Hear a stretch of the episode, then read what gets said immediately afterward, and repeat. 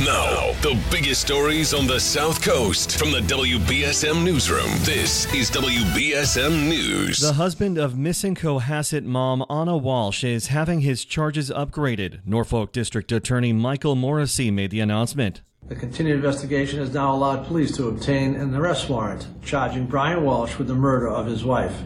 Mr. Walsh will be transported to the Quincy District Court for arraignment on the charge of murder. Brian Walsh is already being held as he was initially arrested for lesser charges after cops searched their home. They allegedly found a bloody knife and cleaning supplies there. A Wareham waste to energy facility was among other locations searched. Brian is said to be arraigned on Wednesday. Ana was last seen on New Year's Day. New Bedford's historic Zeiterion Performing Arts Center is in line for a $24 million upgrade, and a $400,000 tax credit just announced by Massachusetts will help.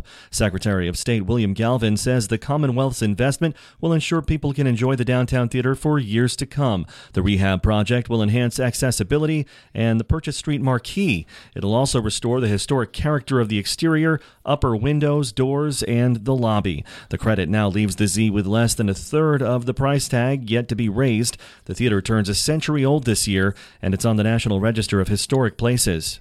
A New Bedford drug dealer will spend three years in state prison. 39 year old Ernesto Montalvo pleaded guilty to possessing fentanyl with intent to distribute, along with other drugs. He also admitted to possessing a gun and ammunition without a license. Following the sentence, he'll spend two years on probation, including random drug screenings and substance abuse treatment. He has a prior arrest. In December of 2020, he was allegedly caught with 32 grams of heroin during a traffic stop.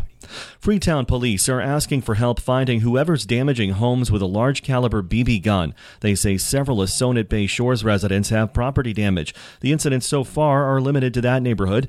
Firearms licenses aren't required for folks in Massachusetts using BB or pellet guns, but state law prohibits people from firing those guns in public areas. Freetown police say anyone with info can contact Detective Patrick Lee at plee at freetownpolice.org.